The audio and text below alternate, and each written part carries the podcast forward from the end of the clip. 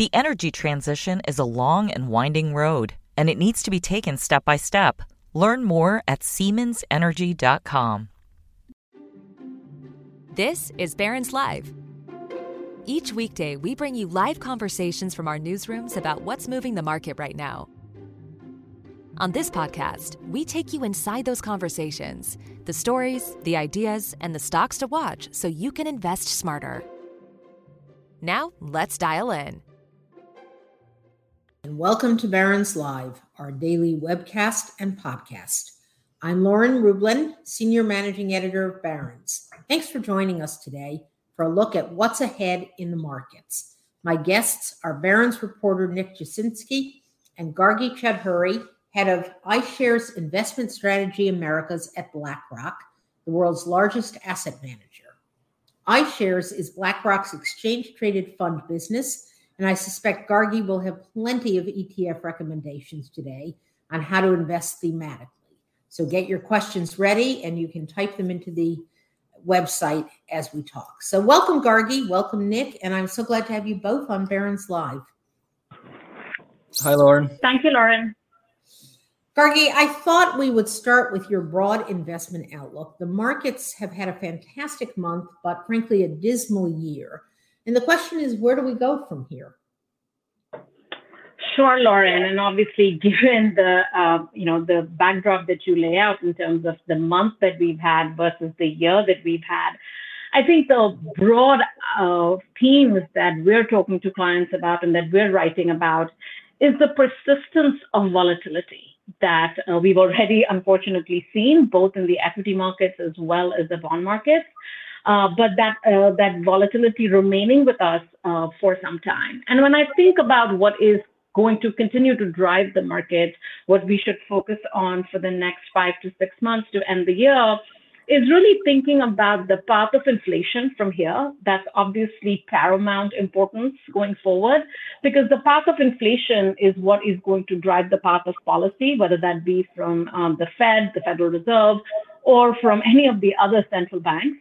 Um, and then, obviously, a result of what the Federal Reserve does or what they indicate to us that they will do with policy in the future is what is going to determine price action for the remainder of the year. And again, that's going to impact, um, obviously, the very front end of the fixed income markets because that's what the Fed can control. But also, you know, growth equities because that's what they're looking at. They're looking at real rates and how much that shifts. So as I think about the broad economic backdrop, I think um, you know investors should certainly remain invested in the equity markets, uh, but with a little bit of caution. Uh, because there are some reasons to believe that we are experiencing a little bit of a slowdown in the US economy. We're seeing that in the data. We saw that just today with the Empire Manufacturing print that came out.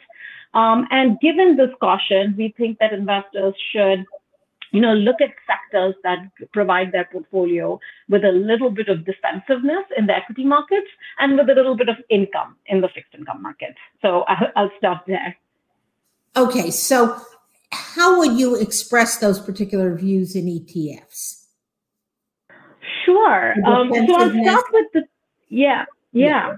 So I'll start with the defensiveness idea that I talked about. And here it's important to remember that even if you are feeling a little bit cautious as we are about the global growth trajectory, and it's, it's definitely about Europe and to a certain extent about the US as well. And by no means am I saying, or are we as a team saying that we're about to enter into a recession, but it is important and prudent to recognize that the data is slowing down in many sectors of the economy.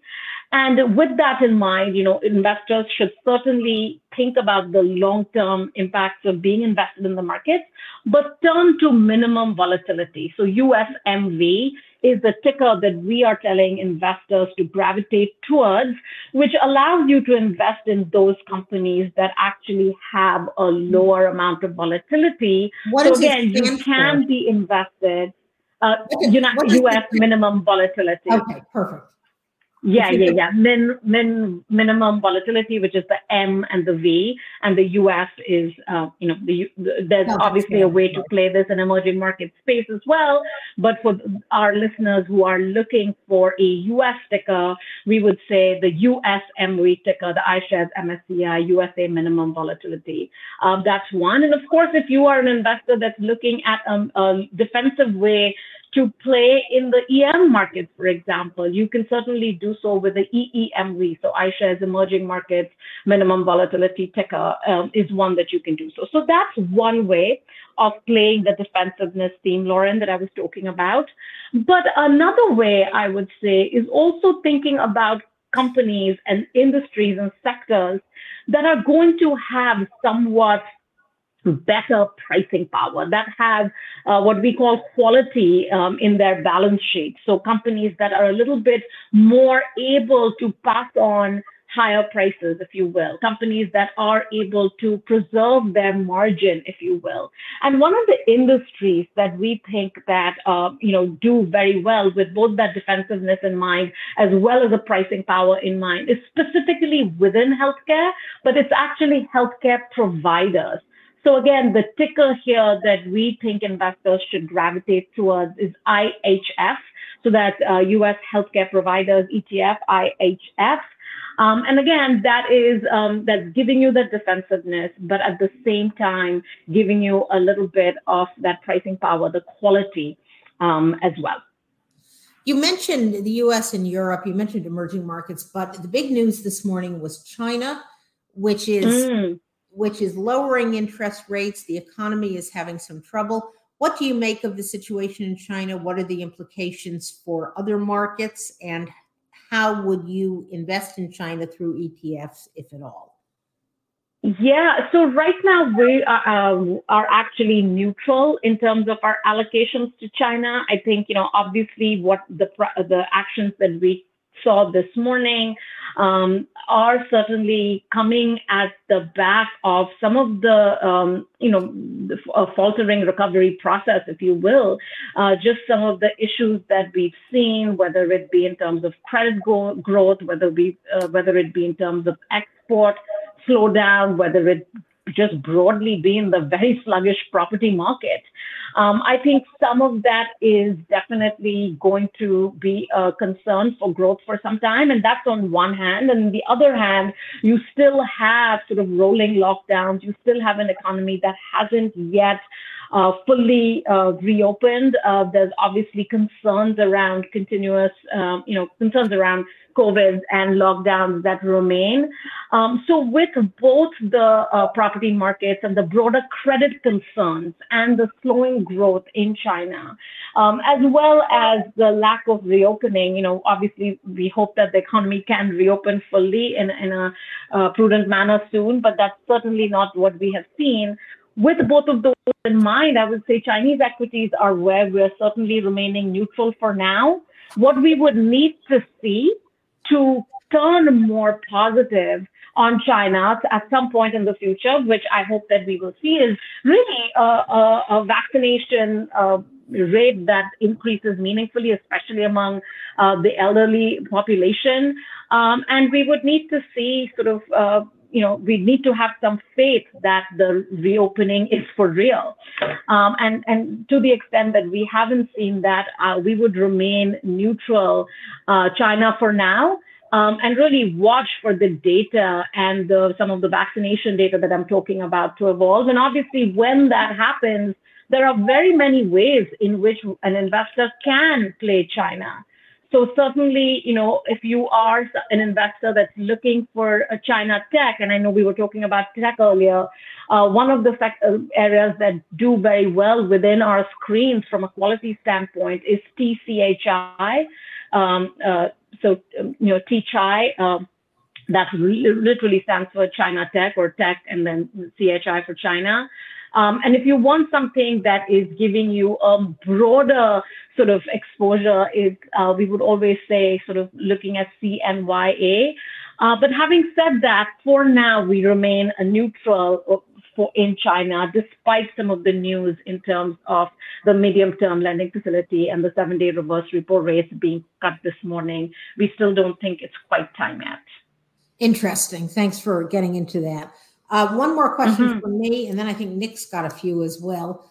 Dividend ETFs have attracted a lot of flows this year, and for good reason. So, which dividend focused ETFs now look most appealing to you? Yeah, to your point, flows have certainly gone into dividend uh, focused ETFs. You know, one of the reasons that that has been the case is, you know, it's a potential source of income. Investors are looking for income. It's a potential source of diversification. And the other factor, the quality in a portfolio. Remember, we started talking about how, as you're turning defensive, having that quality in your portfolio is really important. And obviously, dividend paying stocks, tend to reflect those near-term profitability, tend to reflect companies that have the, the ability to pay out dividends, have that cash flow. So where we are re- recommending our investors focus to focus on is HDV, uh, so high dividend, so HDV, and also DGRO, so dividend growth. So those are the two that we are talking about pretty, uh, you know, a lot of client questions about. Uh, but certainly thinking about dividend as a way of getting income in your portfolio, as well as a way in which you can improve the quality of your equity portfolio. And to your point, significant amount of inflows um, to the dividend ETF year to date. So that's HDV and DGRO. Interesting. Mm-hmm. Thank you. So I want to bring Nick into the conversation. He follows your work closely, and I know he has a few questions. I, I wanted to ask about um, COMT, which was a, I remember that was one of your top recommendations at the start of this mm-hmm. year, the commodity ETF. Um, it went up, I think, more than fifty percent through early June, and since then it's given about given back about half of those gains. So, what should what should investors expect from commodity prices from here? Yeah, sure, Nick. And it's a great question. And to your point, one of the ways in which we were telling investors to uh, sort of hedge their portfolios for inflation coming into this year was looking at commodities and obviously understanding that that comes with a high amount of volatility. Uh, when we came out with our mid-year guide, which we did, and you can go to iShares.com backslash insights to get, um, you know, take a read of that if you're interested. But as we turn towards the mid-year, and we published that in the uh, end of June, what we actually moved to was, in fact, we specifically said that uh, moving away from commodities specifically, given the fears around a slowing economy, moving away from those exposures such as COMT, because obviously, as you know, that's directly tied to the performance of a broad basket of commodities. And what we talked about was actually to prefer owning companies, that we prefer owning companies that can translate structurally higher commodity prices into profitability. So instead of the raw commodities, even in a diversified manner, moving towards commodity equities we felt was the better play for the second half of the year. Um, and part of the reason was because we felt that commodities had done what they were supposed to do in the first half of the year. They'd obviously given you that performance. They had done so in a, in a very volatile environment. But we are, and I, you know, started off with this backdrop in the beginning of the conversation, but we are getting a little bit concerned about the growth dynamics. Again, not calling for a recession, but certainly seeing some signs of slowdown. And when we are beginning to see some of those slowdowns, outright uh, commodity exposures can obviously you know, suffer given the pullback in demand. Um, so that's why commodity equities is where, and specifically where we think investors sort of uh, sort of can you know capitalize on this trend, looking at subsectors within the commodity complex that will benefit. Uh, we think is energy and agriculture. Um, so specifically within energy sectors, you know, looking at both uh, traditional sources of energies. Obviously, we're looking at companies that have excellent cash flow. You know, we saw that in the earnings growth projections and the forward projections, um, as well as looking at clean energy companies, right? So we all know that the Inflation Reduction Act just went through, and obviously now we have the greatest amount of spending that we've seen ever towards clean energy. So investors that are sort of uh, thinking about how to play this theme away from COMT, we would actually recommend that you focus on uh, two tickers specifically, which is IEO, which stands for uh, U.S. oil and gas exploration and production. Uh, so that is more the traditional form of energy. And then the other area that we think investors should really be focused on is ICLN. So that's iShares Global Clean Energy ETF. Uh, and we think that, you know, going forward, at least for the next four or five months, both of those in your portfolio can have a really good outcome and you can um, earn pretty significant returns given the valuations and given the opportunities in the space. I have to make a plug for Barron's cover story on clean energy this past weekend, right, Nick? Yes, absolutely. So thank you, Gargi. I want to talk now about um, the earnings coming this week. We like to do that on the Monday call. So, Nick, it's a big week for retail earnings. We're going to hear from Walmart and Home Depot on Tuesday, Bath and Body Works, Lowe's, Target, and TJX on Wednesday, and Ross Stores on Thursday. What are these companies likely to tell us about the health of the U.S. consumer? I think that'll certainly be the the big macro takeaway for a lot of investors. Is I mean, of course, it's no it's no surprise to our listeners. Inflation is the big story there, and that's forcing consumers to spend more on essentials like groceries, um, which tend to be relatively low margin sales for these retailers. And that comes at the expense of home furnishings, apparel, and other merchandise that generally carries wider profit margins. Um, so you're likely to see plenty of revenue growth from from all of these retailers that are reporting, but um, a lot of pressure on profit margins, and that's not going to translate necessarily to the bottom line. Um, because in short, retailers have been needing to discount their products more and more in order to just clear the inventory that they have on hand, and that's obviously bad for profit margins. Um, and the other thing is just shifts in spending. It's not just about inflation, but um, after two years of the pandemic, people are spending more more money on traveling this summer and eating out at restaurants, and those are all services, which it's not helpful for retailers that sell physical goods, not services. That makes sense. So give us some specifics on earnings. Walmart, for instance, issued a profit warning in July. It took down its earnings guidance. What is the company going to report? What is it expected to report? And what do you make of the stock? Yeah, that was really a shocking uh, swing from for management at Walmart. They um, back in May, in the middle of May, they uh, said that they expect operating income would be about flat this year compared to uh, the last fiscal year. Um, and then in last month, like you mentioned, they issued a warning that actually operating income they expect is going to be down between 11 and 13 percent this year, this fiscal year, which ends in January of 2023. Um, so for the fiscal second quarter, which is May, June, July for Walmart, um, Wall Street expects revenue of 151 billion dollars. That's a staggering number, um, which is going to be up seven percent year over year. But for earnings per share to come in at 162, which would be down nine percent. Um, so that's the uh, that's the the trend there, where revenue is rising because of inflation. They're selling things for more money, but the profit margins are falling. Um, from Target, which you mentioned, also they report on Wednesday. The trends are very similar.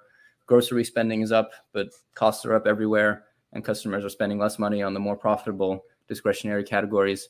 Um, and the the uh, the expectations are even worse, where they expect uh, Wall Street expects revenue of 26 billion dollars, which would be up about four percent but for earnings per share to come in at 79 cents, which would be down 78%, which is pretty staggering. Yeah, these are these are big negative surprises in both or in both situations. We should note Walmart stock is down 8% this year. Target, which had an even bigger negative surprise, is down 25%. So our colleague Andrew Bary gave a ringing endorsement of Home Depot stock in this past week's Barron's Roundtable TV show. I'm curious, Nick, which retail stocks you like, if any. Um, Andrew certainly had a good argument for for Home Depot stock, and I encourage everybody to watch that uh, that segment. Um, I think if you have a long term perspective, then actually Target and Walmart are probably getting interesting as well. Um, the the the issues that are facing them tend to be rather short to medium term issues. They're certainly not permanent, and that's the, the margin pressure under inflation. Um, at some point, that's going to go away. Don't ask me for this specific quarter. Um, and then the the shift from good to services is also that's that's this whiplash from the pandemic, and that's not going to be something that continues happening. Um, so I think once both of those issues are dealt with, they they can go back to their their winning ways, which is expanding market share, increasing online shares, uh, online sales, I should say, and opening new locations. Target in particular is, is opening new stores in urban areas. There's one that just opened here near me in, in New York, another one in Soho that's opening, I think, maybe this week. Um, those tend to have more affluent consumers and, and again, are those higher margin goods. Um, so it doesn't mean that a bad earnings result or outlook this week can't knock the stock even further down, but I'm pretty confident saying that if, if you're looking over the next two years or so, um, then, then the stock will be higher then. Gargi, what's your view on retail stocks and on the group generally? Yeah, sure. So, you know, agree with a lot of the things that Nick was just talking about. The theme that he highlighted that uh, makes a lot of sense is just this pressure from inflation that consumers have felt and are going to probably continue to feel at least for the next 12 to 18 months. And by the way, um, you know, I sort of started talking about this earlier, but the view that we have at BlackRock is that inflation is likely to stay higher, uh, not at today's levels, but certainly higher than the pre-pandemic levels. So closer to the 3% level than the 2% level for some time, for the medium term. So the idea that um, inflation is going to go away very quickly is really not uh, one that we certainly um, agree with. And therefore sort of watching uh, all of the retailers um, as they um, sort of post earnings this week and how they are talking about the spending i think is going to be super important. But i also don't think this is a q2 story. I think this is one that's going to be with us for some time. So a little bit more cautious i would say um, just given the consumption uh, patterns that can change, uh, change as inflation remains a little bit firmer for a lot longer than perhaps many others think um, likely. Okay, I want to spend a moment on John Deere, which is also reporting, and then we'll go to some listener questions. Deere is not your father's tractor company, and it's not your basic industrial stock anymore. Fill us in, Nick, on the changes at Deere and what they could mean for the shares. Yeah, so it's uh, it's best known for those big green tractors and, and other agricultural equipment, lawnmowers. Um, but it's actually a very innovative company. This was recently highlighted by uh, in another Barron's cover story by Al Root and Reshma Kapadia. Um, in a story about the global food shortage and companies that are working to help address that. Um, so John Deere, they're spending a billion and a half dollars a year on research and development and things like drones and robotics and navigation systems, along with data analytics. And the goal for all of those new technologies to, is to make farmers more productive.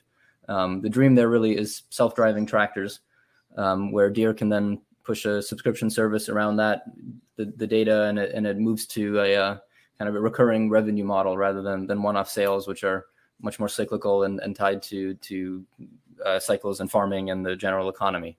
Um, right now, subscriptions are less than one percent of Deere's revenues, but the company believes that that should grow to ten percent by the end of the decade. Um, and that's that's recurring revenue that that's going to be much higher uh, profit margin than their their existing revenues, and um, that should boost the stock's PE multiple. Right now, it's at about 15 times forward earnings. Um, they report earnings on Friday, Lauren. Um, Deere is also a uh, it's a I mean so so the the this, the shift to recurring revenue software sales uh, from self driving tractors that's not going to be something in in this quarter's results. That's much more of the long term story for for Deere that um, that we wrote about in that cover story. Todd Ahlsten of Parnassus, who's a member of the Barron's Roundtable, has also long been bullish on this transformation underway at Deere. Um, for the record for the yeah for the quarter of the reporting on Friday, that's the fiscal third of 2022. Earnings per share are expected to be $6.65, which would be up 25% on sales of about $13 billion, which would be up 24%. And the stock has outperformed this year. It's up about 6% year to date, while the, uh, the broader market is down double digits. Um, analysts on Wall Street generally have one year price targets in the around the high 300s to around $400 a share versus the stock's current, uh, let me see, 364.55. I just looked it up um, and then I know Todd um, from from Parnassus. He he thinks it can continue to compound after that. He has a, a longer term price target in 2024 of 550 dollars. Um, and Deere also has a 1.2 percent dividend yield right now. Kind of a fascinating transformation for this company. I know a lot of folks at Barron's like the stock, and Todd is not the only roundtable member who likes it. So, yeah, it'll be an interesting decade for Deere for sure. Absolutely. So I want to go to some listener questions. I'm going to pose the first one for Gargi. Charles asks in your opinion, how many more interest rate increases do you see before the Fed reaches its goal to ameliorate inflation? Sure, great question. I would say that uh, we're probably going to end 2022 with Fed funds um, somewhere between three and a quarter to three and a half.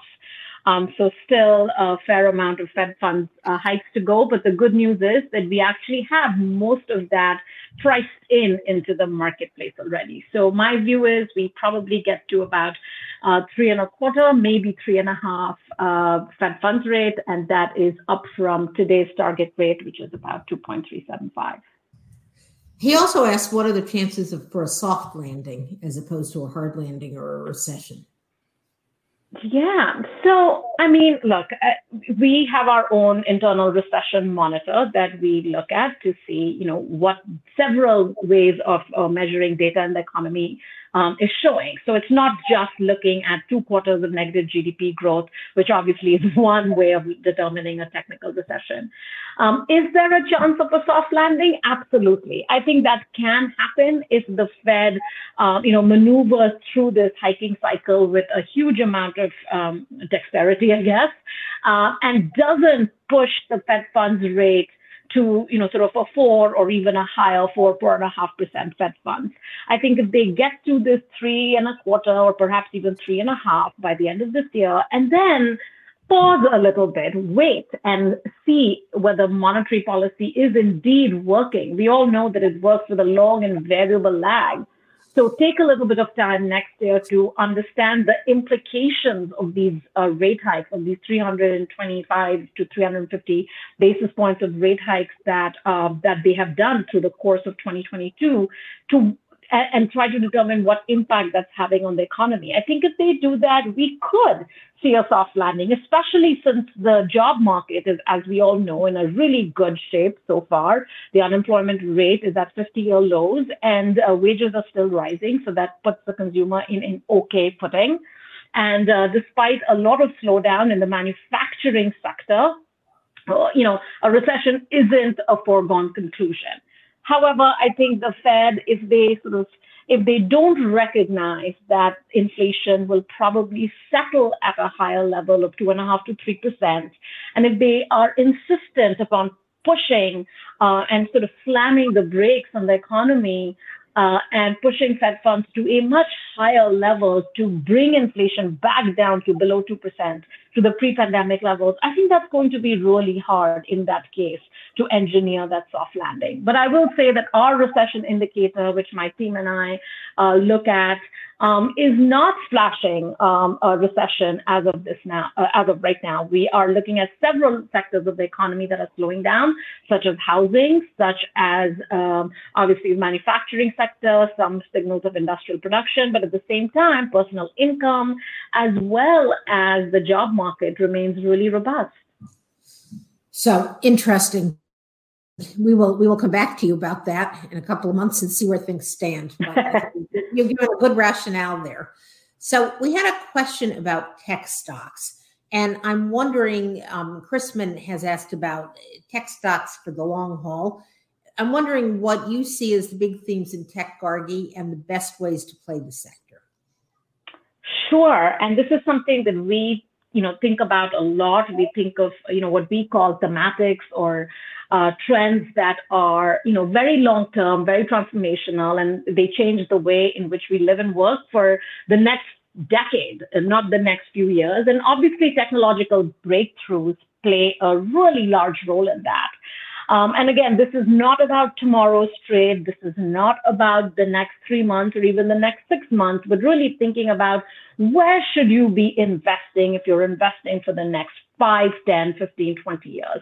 And this is where some areas of tech specifically we think um, and some areas of broader tech not just your you know thinking about the the nasdaq broadly but what are the areas of broader tech that can really reap you some amazing benefits? And this is where robotics and ai Uh, so looking at iShares ETF ticker IRBO makes a lot of sense. Now think about something like robotics and AI. That's obviously something that's going to continue to be a big part of our lives. We're going to continue to see companies automating, especially if wage prices continue to rise. Um, I would also say cybersecurity. So looking at an ETF ticker such as IHAK, IHAK, um, that's something where companies are going to continue to spend money, depend regardless of whether we are in a recession or in a soft landing. So that's again another area of tech that uh, probably does very well. And then moving away from traditional, what what one traditionally thinks about uh, uh, when they think about tech, but looking at other areas of the market. So, for example, you know, we talked about clean energy earlier, uh, but thinking about self-driving vehicles. I know we were talking about John Deere just uh, earlier with Nick mentioning the earnings report, but you know, instead of uh, looking at one company, if you're looking at self-driving and electronic vehicles um, as a value chain, so looking at IDRV uh, as an ETF ticker, I think that's something that can have a lot of room to grow. Um, and one that's very close to my heart is focusing on emergent food and agricultural technology given the food inflation that we've already seen, sort of moving away from uh, traditional sources of food into looking at companies that have the ability to uh, spend and enhance crop yield. Um, so that's IVEG, a ticker that um, I think um, has a lot of appeal uh, for the for the medium to long term for investors. So I'll stop there with a few ideas. Of second those are great ideas in in all kinds of tech. Thanks for those. We have a question from Catherine about banks. She was interested in banks in general and large ones versus regional ones, and how you look at them as an investor. I'm going to put that one to Nick. What are you thinking about banks these days, Nick? Um, well, so so banks as a group, they haven't done so well year to date. They've caught a bounce with the rest of the market um, in the past six weeks or so, um, but are still generally as a group down year to date. Um, the uh, right now, the, it's it's a very mixed picture overall, I would say. Um, the inverted yield curve is certainly a challenge for the the bread and butter business of lending for for banks, um, where they take in short term deposits, for example, consumer deposits, and then they lend that out over the long term in the form of mortgages or, other loans. Um, so when the uh, when the when the rates on short term um, borrowing exceed that on long term, then that's that's not good for their margins. Um, certainly, if we do go into recession, that would not be good for the group either in terms of of uh, consumer credit and, and other um, loan losses. Um, and that's particularly true for regional banks, which don't have as much international or investment bank revenues as, as some of the big Wall Street ones. Um, and when you look at those, you really should look at the local economies. So if it's a bank in Hawaii, you want to have a bet on how the economy of Hawaii is going to do, and and so on. Um, uh, as for this past earnings season, the loan loss reserves at the big banks really hurt results. That's hard to predict. We might see a little more of that if management are are, uh, are more pessimistic, but there's also potential for that to reverse if the economic economic outlook gets better. Um, the Wall Street banks were really hurt by the lack of M and A and IPO underwriting and other capital markets activity that slowed down this year. But at the same time, trading revenues were up significantly, along with the greater volatility that we're seeing. Um, buybacks are down as as banks are, are conserving capital. So it's an overall it's a pretty mixed picture. One that I like in particular, I think, is, is Bank of America. BAC is the ticker. Um, they they say that they're the most asset sensitive of the major U.S. banks, which means that its assets, that's loans, um, respond to changes in interest rates faster than its liabilities, such as deposits, um, and that's obviously an advantage when when rates are going up. Um, they said at the end of the second quarter that um, almost 40% of the banks they have more than two trillion dollars in deposits. About 40% of those pay no interest at all, while cons- their consumer accounts pay an average interest rate of just 0.02 percent. Um, so they're they're in the in the second quarter, net interest income was up almost 900 million dollars in the period, and management said that they could expect a similar rise in the third quarter. And the vast majority of that flows through to the bottom line. It's just it's a higher in- interest rate differential. It's it's not uh, proportional to costs. Um, over the long term, they've done a good job diversifying into wealth management as well through Merrill. Um, Wall Street, let me just see. The average price target is about $42 versus the stock at around $35 today. Also has a 2.4% dividend yield. Um, that's Bank of America. That would be my pick in the, in the banking sector right now. Excellent. Thank you. And I just want to close with a question for Gargi. BlackRock has been closely associated with ESG investing or focus on environmental, social, and governance issues. I'm wondering, Gargi, what are the other big themes that the bank is emphasizing these days, internally and externally?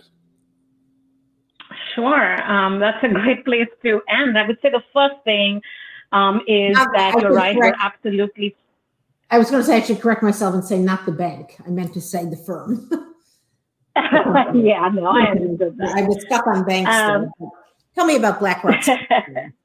Yes, definitely. So I would say the first thing is you're right. We certainly do want investors to think about the um, impact of ESG investing. But even before that, I think the first thing that BlackRock wants um, everyone to do is really think about the, their financial future. So really, whoever you are, if you're listening to it, if you have family and friends that are not investing, encouraging them to invest, of course, to save, but also investing in the market. So I would say that securing a, a, financial future for our clients is the first thing that we in iShares and at BlackRock are really focused on. And then in, with response uh, to in, in response to the question that you asked around, you know, what we're thinking about, obviously climate change is something that we're very focused on, as well as resource scarcity. So we talked about sort of, um, you know, uh, ICLN, which is our global clean energy ETF, but really thinking about other resources that might be scarce and how we can, you know, help the world by alleviating some of the pressures on some of those resource scarcity. So thinking about emergent food and agricultural technology, such as iVeg, is one that we're focused on. Another area that I think is really important for all of us as human beings to think about is just the rapid urbanization that's taking place, the mass migration to different cities, whether that be because of climate change reasons or whether that be because you know people are um, just moving to other areas where they have better opportunities. So focusing on infrastructure, not only is that an inflation hedge, but really that's something that will probably be with us for some time. Um, I would also say that you know we spend a lot of time talking about technology, technology um, and how we view tech stocks. So I won't view that uh, talk about that again. But I think one thing that, one good thing that COVID brought us among a lot of really uh, unfortunate things is, you know, the mRNA and the mRNA vaccine and what that means in terms of modern medicine and consumer habits. So really focusing on the future of health with um, ETF tickers such as BMED, BMED. Uh, makes a lot of sense. So those, in few, are a few things that um, we're focusing on at um, iShares and at BlackRock. Glad I asked. Those are good topics. I want to thank you, Gargi, for joining us today. This was terrific. And Nick, of course, thank you as well. And I want to thank our listeners for tuning in. Tomorrow on Barron's Live, the subject is fixed income. Daniela Mardarovici, co-head of multi-sector fixed income at Macquarie Asset Management, will join Barron senior writer Lauren Foster to discuss U.S. inflation expectations, future Fed policy, recession fears, and why now is a good time to invest in bonds. Perhaps the one topic we didn't get to today, right? Thanks yeah, again. we really didn't. no, well, that's tomorrow. Thank you. Thanks, Nick. And thanks to our Thank listeners. You. Stay well, everyone. Thank you. Good day.